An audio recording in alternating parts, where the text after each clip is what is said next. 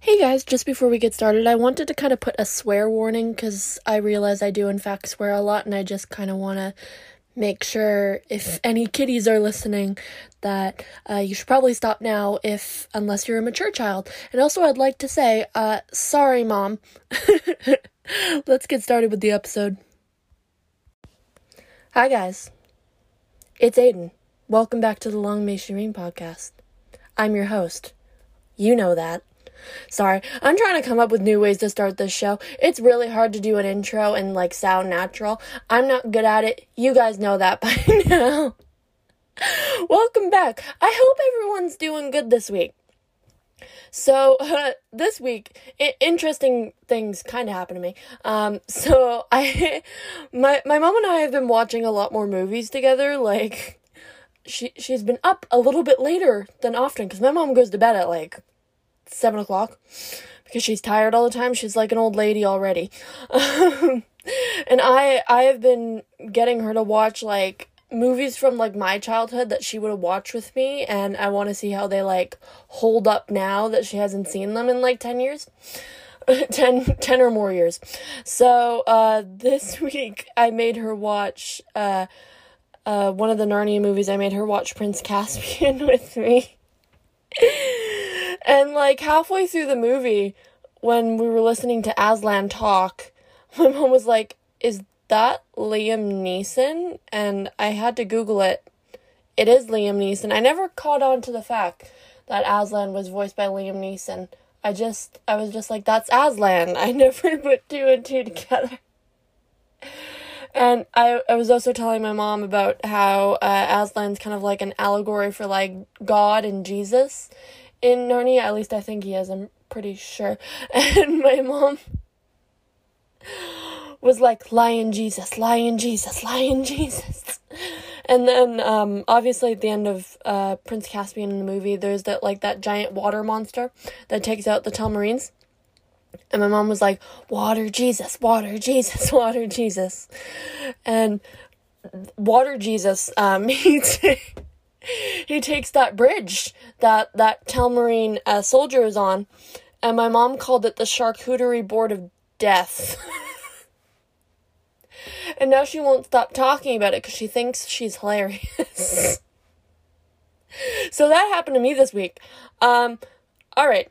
Uh, getting away from my life, let's get on to the topic at hand this week. Today we are discussing Eliza Schuyler Hamilton.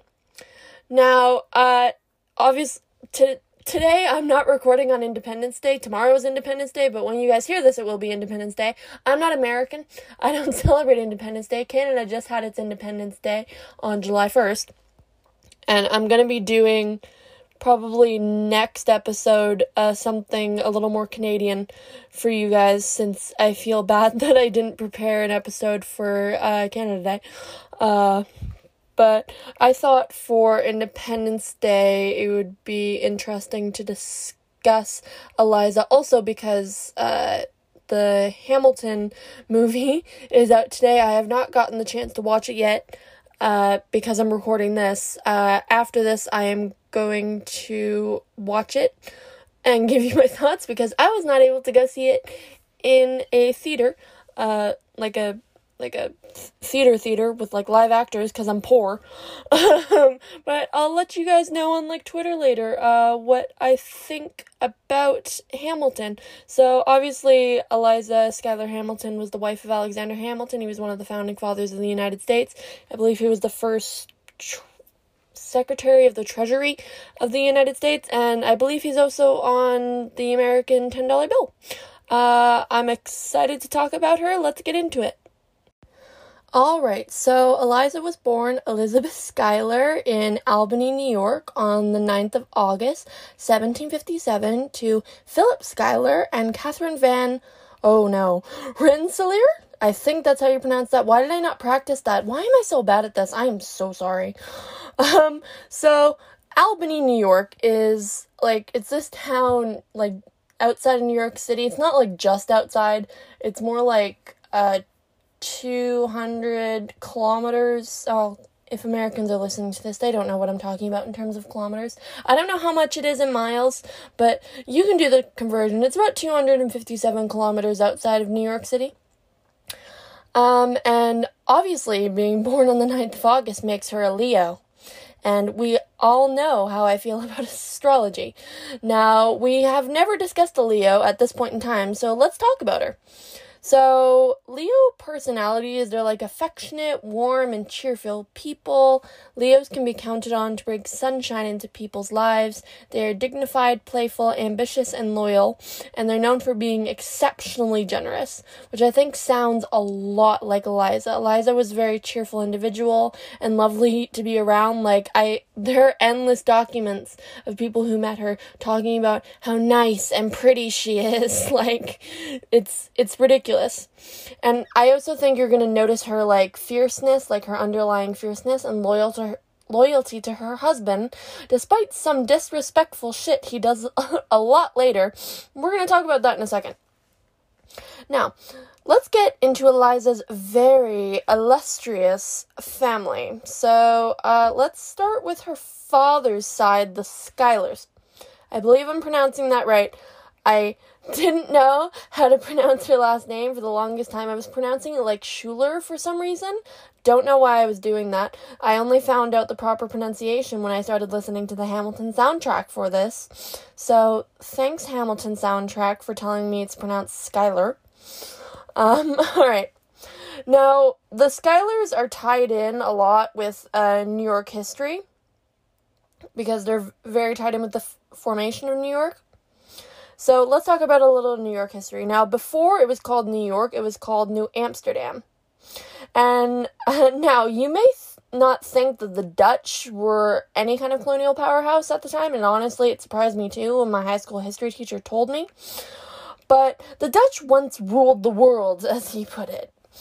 Now, one of uh, their most prosperous colonies was New Amsterdam, which was situated on about one third of modern Manhattan Island. And because of this, many Dutch families migrated to the colony to make their fortune. And one of these was the Schuyler family, who came in about the 1650s. And like a whole bunch of families who came, they got very rich very fast. Actually, fun fact, uh, Eliza's three time great grandfather was the first mayor of Albany, New York, so that's cool. Now, it's also the same story on Eliza's mother's side, the Van Rensselaers. I want to say Rustlers. It's not Rustlers. It's Rensselaers, I think. Uh, they were also a Dutch family, and by the time Eliza came around, they were one of the most wealthy and politically influential families in New York. So it's safe to say her her both of her families had very good pedigrees, and she was by no means poor or anything like that.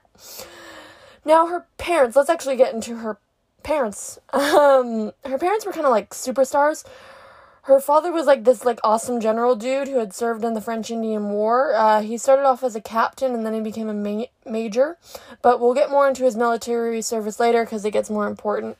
I also want to quickly mention that um, Eliza's dad uh, was a landowner, which means he almost definitely owned slaves, uh, which sucks, and I obviously don't condone that uh, it's not cool that he owns slaves at all. Um, anyway, sorry. Um, uh, Eliza's mom, Catherine, was also known as Kitty, was kind of a badass bitch and a matriarch for the whole family. Uh, she spent a lot of time managing the house while her husband was away being a general. So it's safe to say Eliza had some pretty great role models for parents other than the whole slavery stuff with her dad. I don't know how mean he was as a landowner. I couldn't find anything on that. I don't know. Um, now let's talk about uh, Eliza's childhood. So she actually grew up in a pretty big family. She had a lot of siblings. But here's the thing. Now, the official count of her siblings that her mother actually gave birth to is 14, but only her and seven other other siblings lived to adulthood.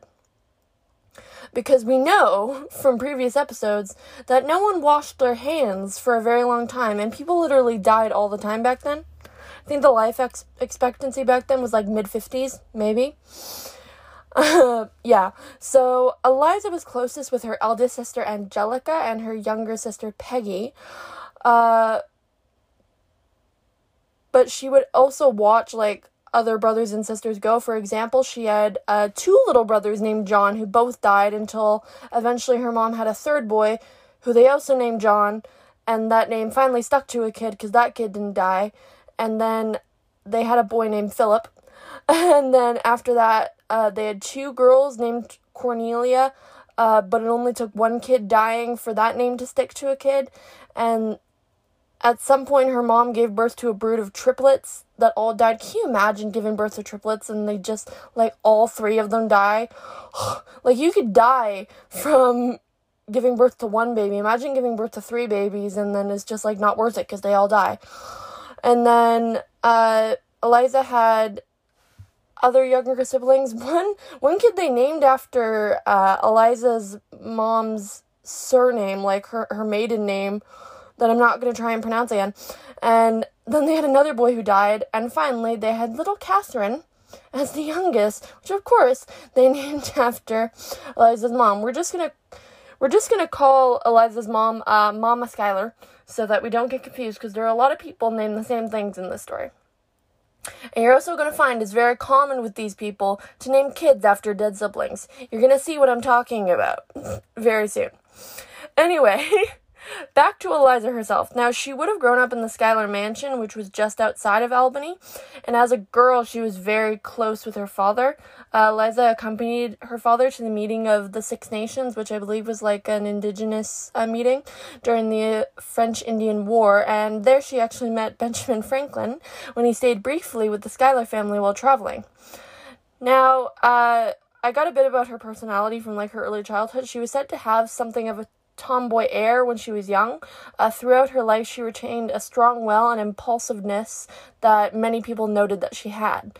Uh, James McHenry, who was one of uh, General George Washington's aides, who uh, also worked with her future husband, said, and I quote, Hers was a strong character with its depth and warmth, whether of feeling or temper controlled, but glowing underneath, bursting through at times with some empathetic expression.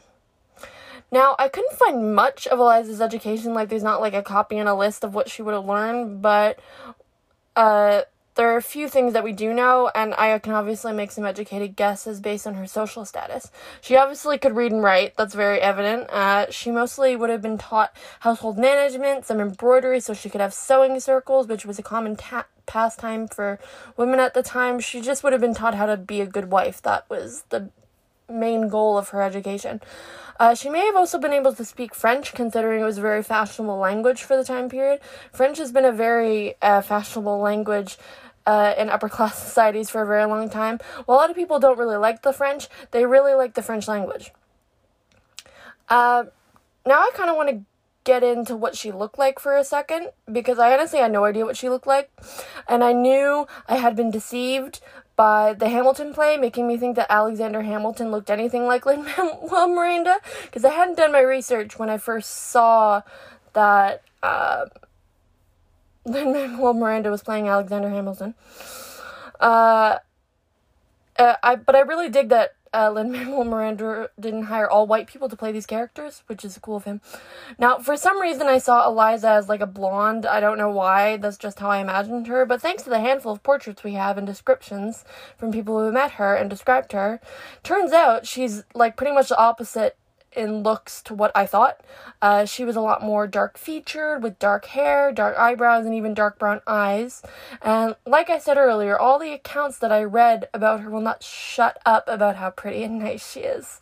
So that's good for her. Alright, the Revolutionary War. Dun dun dun.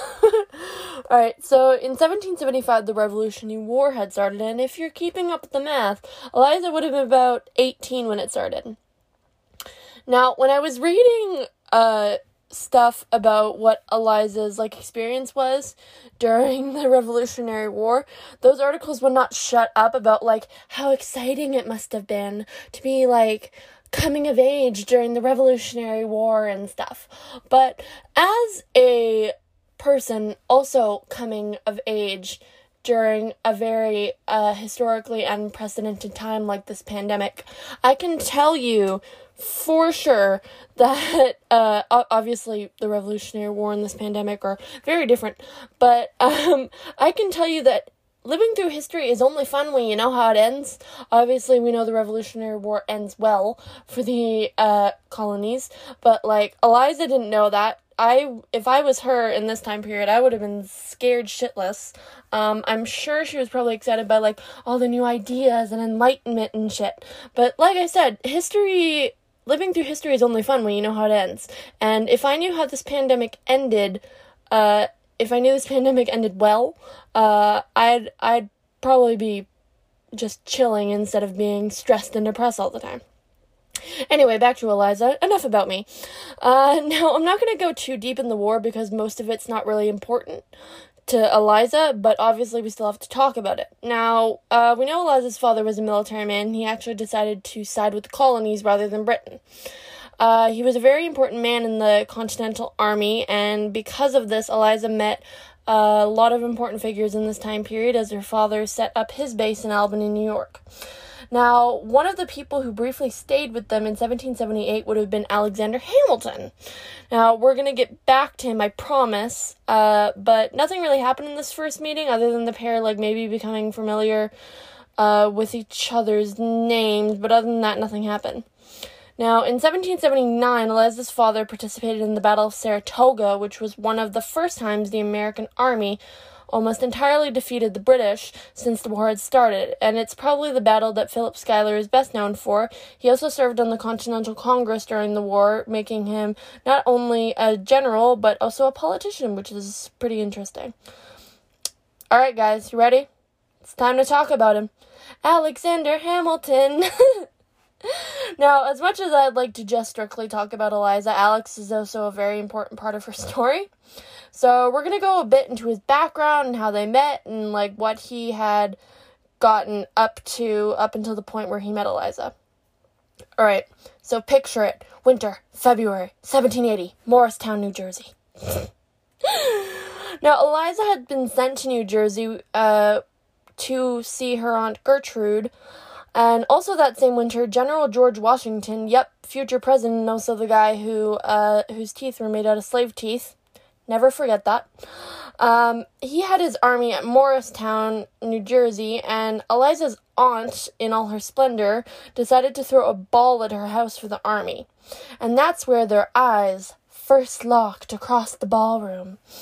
Now, Eliza and Alex were very different people in terms of social status. Eliza was descended from a rich Dutch family, and well, Alexander had kind of been pulling up himself by his bootstraps his whole life. But he did have a few things going for him other than uh, his lack of social status. He was handsome and charismatic, which sometimes can matter more than money.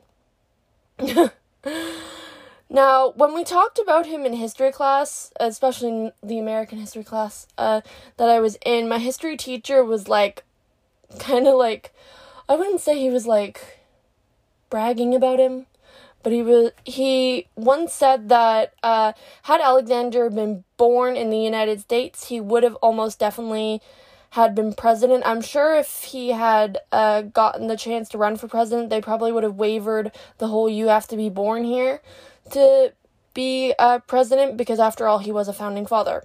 So let's talk about uh, Alexander's background. Now, Alexander was born in the Caribbean either in 1755 or 1757. No one's quite sure what year is right because uh, there are two different uh, years that he mentioned. He was very vague about what year he was born. So he is either two years older than Eliza or they're the same age. I don't know. Now, uh, he had born been born out of wedlock as the uh, grandson of a Scottish lord, and uh, his mother, who was half British and half French.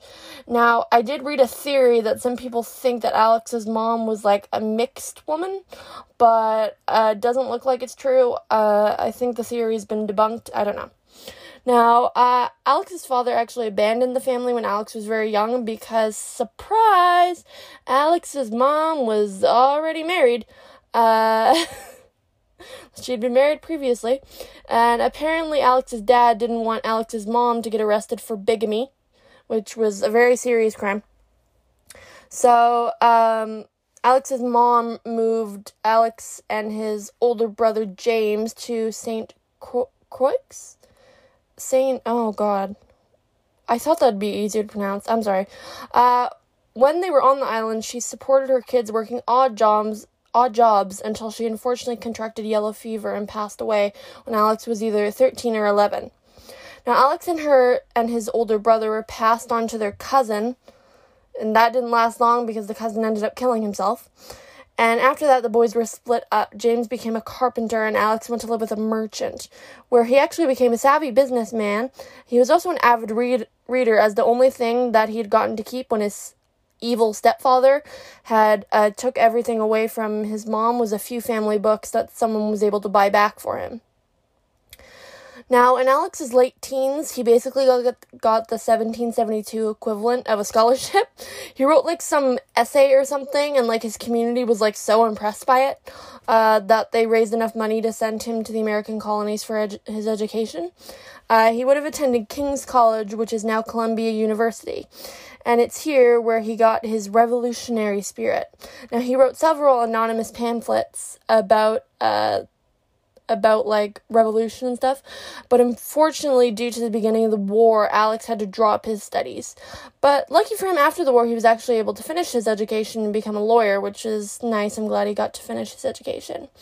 Now, he joined the army and participated in a few battles, and Alex was absolutely determined to gain glory on the battlefield, and that's how he wanted to rise up. But then he got the offer to be General Washington's aide, and he couldn't turn that down. I mean, he wasn't stupid. Uh, and that's the man Eliza met that night in 1780. Now, she was far above him in rank, but Alex was charming and smart, and despite the difference in status, they got along well.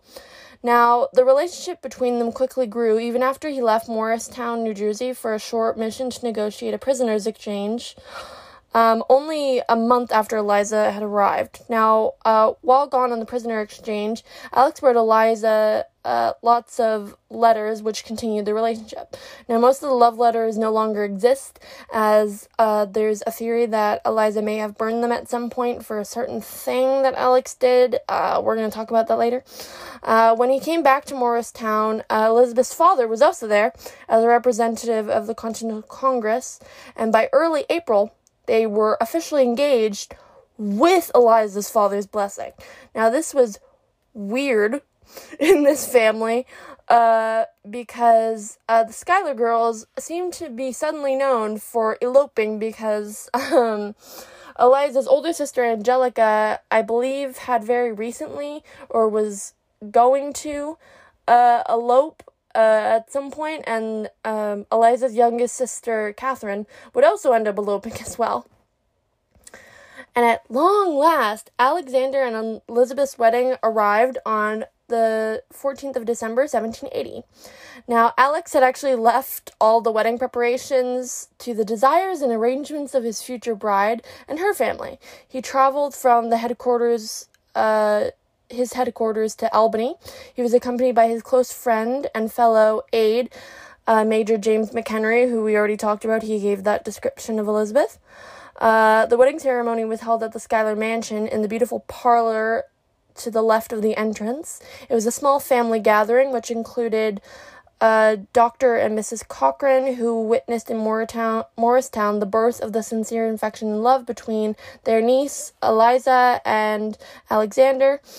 Now, the marriage was actually noted in the registry of the Reformed Church of Albany as Colonel Hamilton and Elizabeth Schuyler, in, and inspired by the lovely ceremony and infinite happiness of the young beloved couple, James McHenry composed a poem for his friend on the day after the ceremony. God, that's so extra. You go, James McHenry. And uh, General uh, Slave Teeth George Washington uh, sent his greetings from New Windsor soon after the event, and here's an excerpt from uh, his well wishes. Uh, Mrs. Washington most cordially joins me in the compliments and congratulations to Mrs. Hamilton and yourself on the late happy event of your marriage and wishes to see both of you at headquarters. Now, after a short honeymoon, Alex returned to military service in early January 1781 and Eliza would follow him eventually and join him at New Windsor, where Washington's army was now stationed. Uh, she actually, while she was there, she rekindled her friendship with Martha Washington as they entertained their husband's fellow officers. Um, Eliza and Martha Washington would actually have like a really great friendship for many, many years to come. Now, soon after, uh, soon after that meeting with Washington, however, uh, Washington and Alex actually had a falling out. I don't really know like what that was about, but they weren't friends anymore. Uh, so the newlywed couple decided to move first uh, back to Eliza's father's house in Albany, and then they moved to a new home across the river from the New Windsor headquarters. Now there, uh, Eliza would be busying herself creating a home for them and aiding Alexander with his political writings. Actually, parts of his 31 page letter to uh, Robert Morris, laying out much of the financial all- knowledge that was to aid him in his later career, are in her handwriting, and she would continue to do this for Alex for pretty much most of her life. All right, it's time for babies! Now, on the 22nd of January 1782, Eliza gave birth to her and Alex's first child, and it was a boy that they named Philip, obviously after Eliza's dad, because no one was original. Um, now, Alex and Eliza had eight children altogether, and I'm not going to stop the story every five seconds to tell you she had another baby because she had a lot of babies.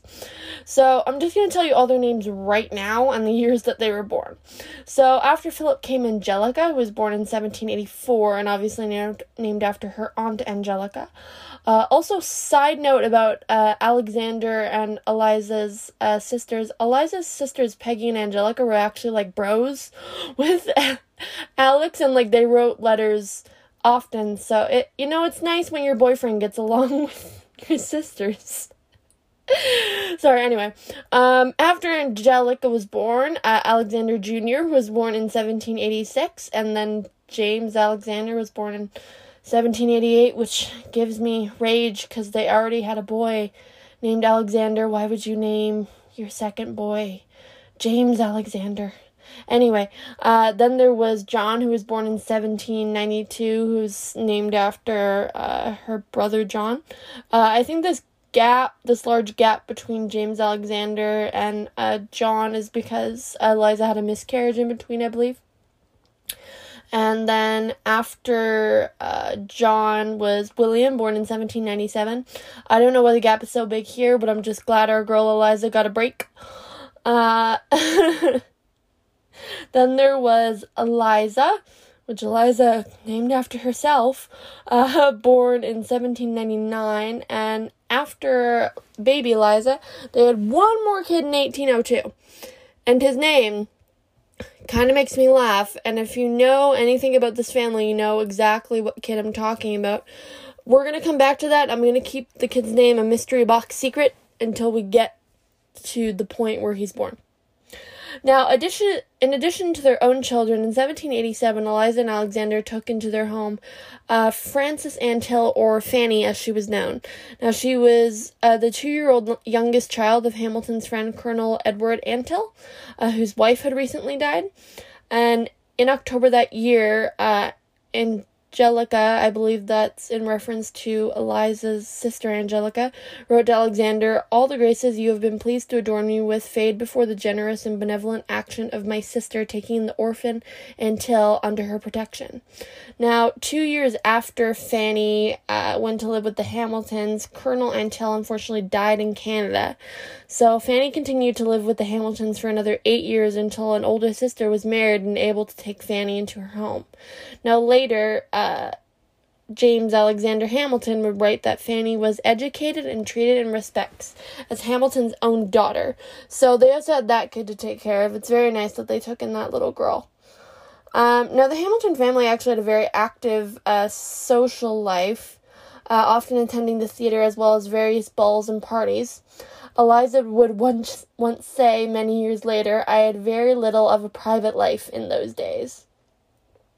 Um, at the first inaugural ball, where George Washington was obviously elected president, um, Eliza danced with George Washington, and when uh, Thomas Jefferson returned from Paris in 1790, she and Alexander hosted a dinner for him. Now, after Alexander became Treasury Secretary in 1789, her social duties would increase. Um, I found this quote that says Mrs. Hamilton, uh, Mrs. Sarah Jay, and Mrs. Lucy Knox were the leaders of the official society. Now, in addition uh, to all of this, she also managed their household, and uh, James McHenry, oh, he's back, once noted that Alexander and Eliza had, sorry, noted to Alexander, sorry, that Eliza had as much merit as your treasurer as you have as treasurer of the United States. Um, Eliza would spend a lot of time uh, helping Alex with his political career as well as raising her own children and obviously those political writings that we just talked about. All right, let's get into the sticky situation of their marriage the Maria Reynolds affair. Actually, I think it's pronounced Mariah. I think it's pronounced Mariah. Mariah Reynolds. Now, now that we've gotten through the nice and sweet part of Eliza, and Alexander's marriage, and as much as I love Alexander Hamilton, we have to talk about the Mariah Reynolds affair, which basically ruined Alex's chance at ever becoming president of the United States. And it also very much damaged Alex and Eliza's relationship. So, let's talk about how it went down according to Alexander himself, because, by the way, if you didn't know this, he exposed himself years later in a pamphlet called the Reynolds pamphlet. We're going to talk about it in a second. Now, here's what happened according to Alex. Now, Mariah Reynolds uh, came to his family home in Philadelphia in about summer of 1791 and asked to speak to him in private. Now, the 23 year old blonde presented herself as a damsel in distress, telling the Treasury Secretary that her abusive husband, James Reynolds, had left her and her young daughter to run off with another woman. Now, Mariah said she was destitute and asked for money to help her get to friends in New York. Now, at the time, Alex was at the height of his influence as the Treasury Secretary and could be considered the second most powerful man in the United States. Uh, yet his outspoken style, he had a big mouth, uh, earned him many enemies, which, as a biographer Ron uh, Chernow had written, should have made him especially watchful rep- of his reputation. But uh, clearly he wasn't. Uh, and yet that night, Alexander took a 30 note bill to the rooming house where Mariah Reynolds was staying. She led him upstairs, and where, in his words, it was quickly apparent that other than Persianary, consolation would be acceptable. I'm not quite sure what that means. Other than, yeah, okay. Uh, after that, they began a sexual relationship, meeting often at Hamilton's own home after his devoted wife Eliza took their children to visit their her father in Albany, which oh, oh OMG, the rage this gives me reading about this. Like Alex, like how how fucking could you do this to Eliza? She gave you a whole brood of children. She was nice and faithful and kind. Like what the fuck, Alexander Hamilton? Why? Okay, breathe. Sorry, that's a little underlying anger I've had about Alexander Hamilton for a while. Anyway, back to the story. Now, soon enough, uh, Mariah's sleazy husband, James Reynolds, uh, confronted Alex via letter and demanded $1,000. And I did the conversion, and that is the equivalent of nearly 25,000 American dollars today, to keep quiet about the affair. Now, Alex paid the full amount in two installments by January 1792. Sorry. But uh, Mr. Reynolds stayed in Philadelphia despite his promise to leave town, and he even encouraged Alex to resume the affair with his wife, uh, who claimed to be devoted to her powerful lover.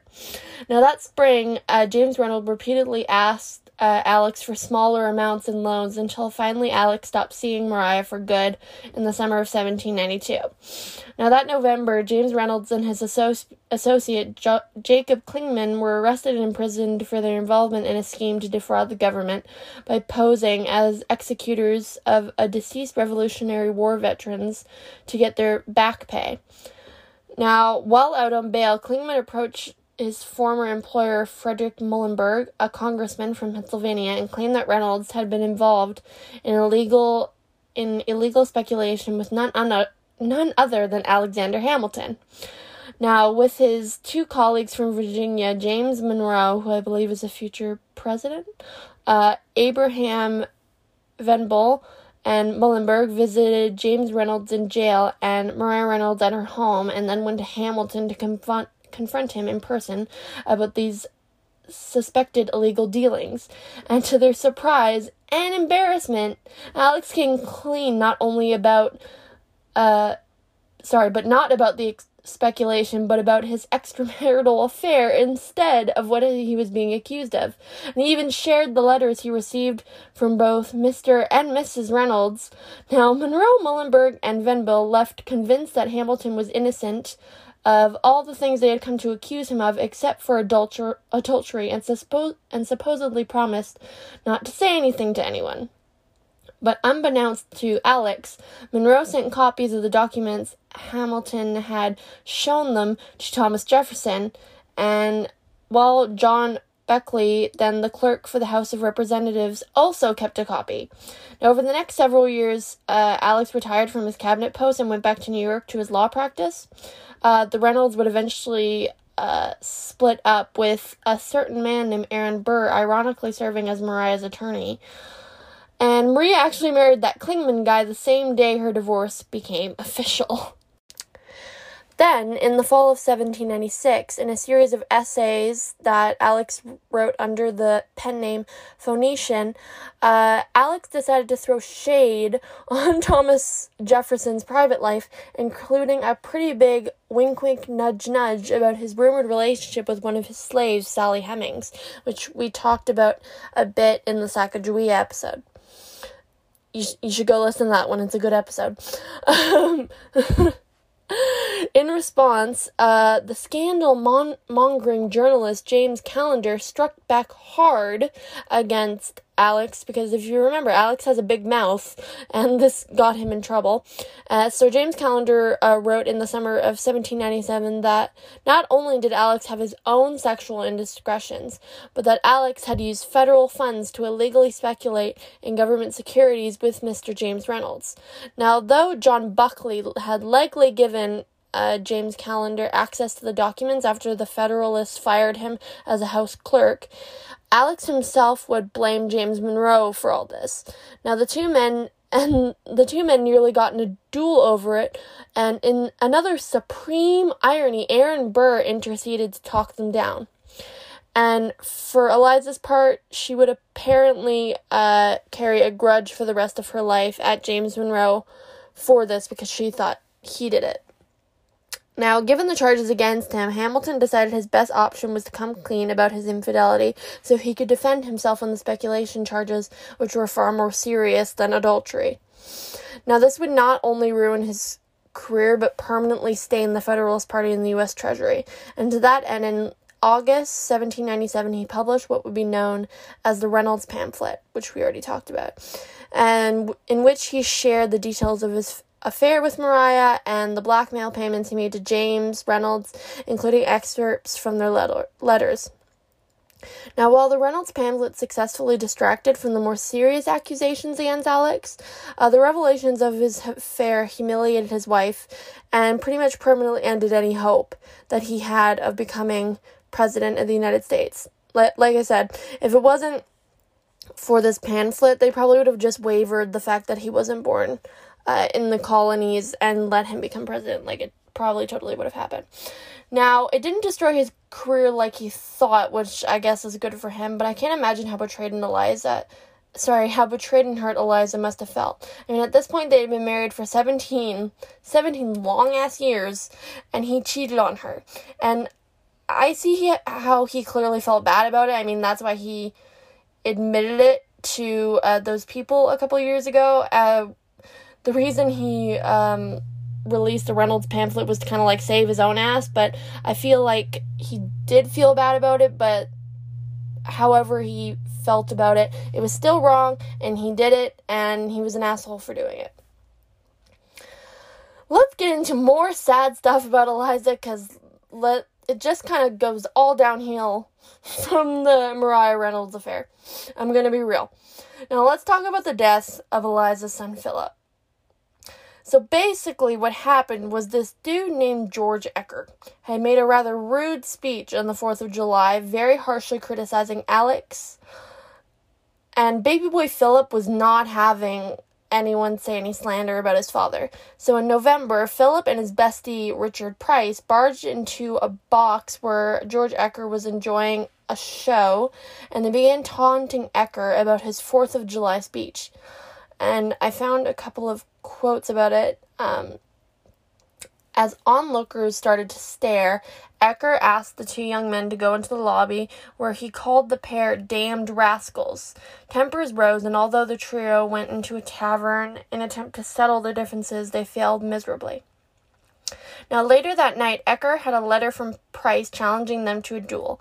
Now, customs of the time meant Eacker had little choice but to accept or face social humiliation, which is dumb. It's like it's like the bully challenging uh, the nerd to a school fight, and like if you don't show up, it's so humiliating. Now, um, Philip and Mr. Price met that Sunday in New Jersey where the penalties for dueling were far less severe in New York. Like dueling was like a practice that was like slowly going out of fashion and like the the reason people didn't do it very much was because the rules were so strict. Now, um, they exchanged shots without injury, and considering the matter between them closed, Philip Hamilton was not so lucky during his duel. Now, cooler heads tried to negotiate a truce with Eacker's second, but their efforts were for naught, as the contemporaries say. Now, once the duel had been scheduled on November 23rd on a sandbar in today's uh, Jersey City, the Elder Hamilton advised his son to preserve his honor and waste his first shot by either waiting until Eacker fired first or firing into the air, a move the French did called the délope. Now, the intent was to cut the duel short, and if the other side fired to kill, plainly showed they had blood on their hands. Now, Philip seemed to follow his father's advice, for about a minute after the duel officially began, neither man made a move, and then Eacker raised his pistol, and Philip did too. Now, Eacker fired and hit Philip, who shot back, though it may have been involuntary reaction to having been shot himself. Now, the bullet tore through Philip's body and settled in his left arm. Now, despite being rushed to Manhattan, he unfortunately passed away the next morning with both, both his parents next to him. Now, Eliza was devastated at the death of her eldest son. I mean, he was only 19 years old. I'm 19. In October, I can't imagine dying at this age. Even though, as a Gen Z, I kind of want to die all the time. Um, I can't imagine, oh my god, like the grief. And not to mention, like, right after this, Eliza's eldest daughter, Angelica, kind of like had a mental breakdown after her brother died, and she went into what uh, they call an internal state of childhood. So was most she was mostly unable to take care of herself. I didn't go into like what they did with Angelica after that. They probably like sent her somewhere to be cared for, or maybe someone else. I, I don't know what happened to her. All right. So while this is sad, here's something a little bit funny. so you remember how I told you about that last youngest kid that Eliza had? Now we're finally going to talk about the kid, and I have kept you in suspense about his name. So he was born about a year after this duel where his older brother died, and they named him, drumroll please, da da da da da da da da da da da Philip. They named him Philip. Because this family loves naming younger kids after dead siblings and dead ancestors. and like I feel like I feel like naming a kid after a dead sibling is like fine if like they didn't live very long, but like Philip lived to be like a whole ass 19 years old. now they just have another kid named Philip. Now, after Big Philip's death, um, Alex and Eliza decided to have a family home built, and it was called Hamilton Grange after the Scottish home of the Hamiltons.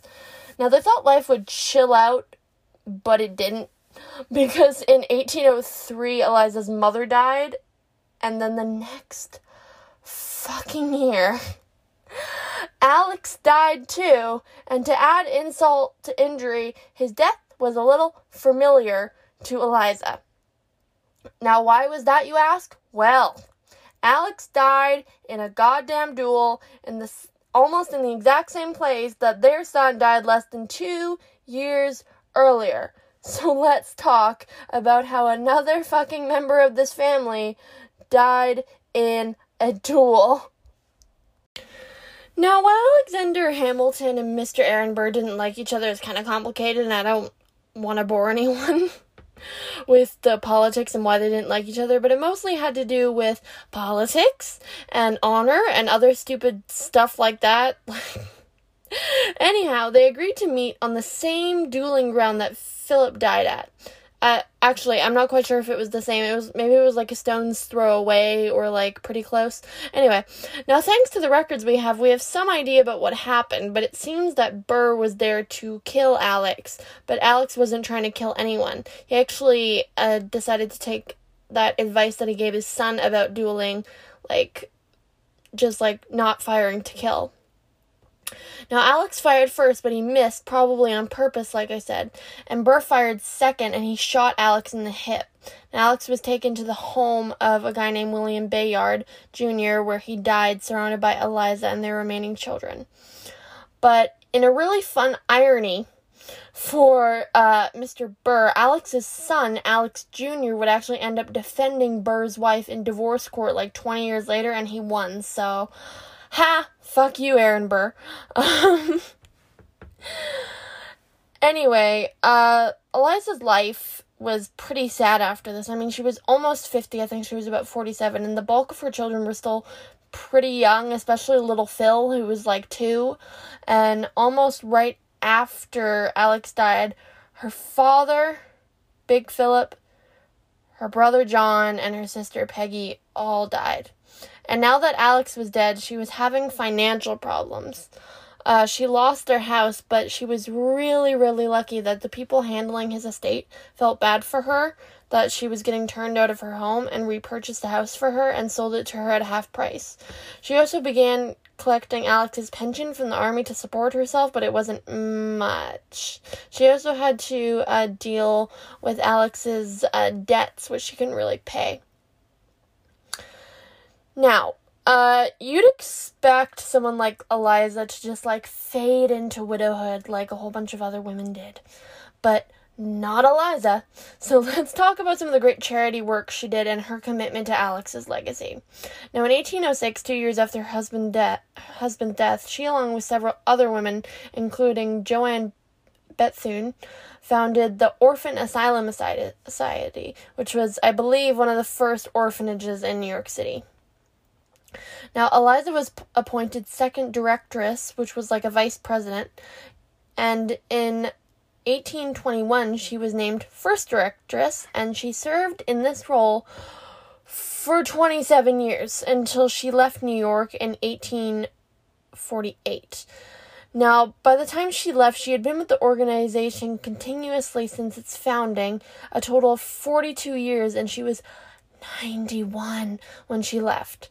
Now, the New York Orphan Asylum Society continues to exist as a social service agency for children today uh, called Graham, Graham Windham, Windham, and Eliza's uh, philanthropic work in helping create the Orphan Asylum Society has led to her induction in the philanthropy section of the National Museum of American History, showcasing the early generosity of Americans that reformed the nation. Now, Eliza remained dedicated to preserving her husband's legacy. She reorganized all of Alex's letters, papers, and writings with the help of her son John, and and per- persevered though many setbacks through many setbacks in getting his biography published. And with Eliza's help, John C. Hamilton would go on to publish History of the Republic of the United States as traced in the writings of Alexander Hamilton and his contemporaries. Now, History of the Republic would set the bar for future biographies of Alexander Hamilton that would grow as time went on. There's obviously a lot of biographies on that guy now. And she was very devoted to Alexander's writing. She, sorry, she was so devoted to Alex's writings that she wore a small package around her neck containing the pieces of a sonnet that Alex wrote for her during the early days of their courtship, which is so sad. Now, the writings that historians have today by Alex can be attributed to efforts from Eliza. Now, in June of 1848, when Eliza was in her 90s, she made an effort for Congress to buy and publish her late husband's works. In August, her request was granted, and Congress bought and published Alex's works, adding them to the Library of Congress, helping future historians of Hamilton view his works today. I'd love to go and see that stuff at the Library of Congress. That's if I had to go to any library, it would be the Library of Congress. Now, along with getting Alex's works stored while she was in her 90s, she remained dedicated to charity work, and after moving to Washington, D.C., she helped Dolley Madison and Louisa Adams uh, raise enough money to build the Washington Monument, which I believe was built by slaves, which is not cool, but yeah. um, unfortunately, for everyone.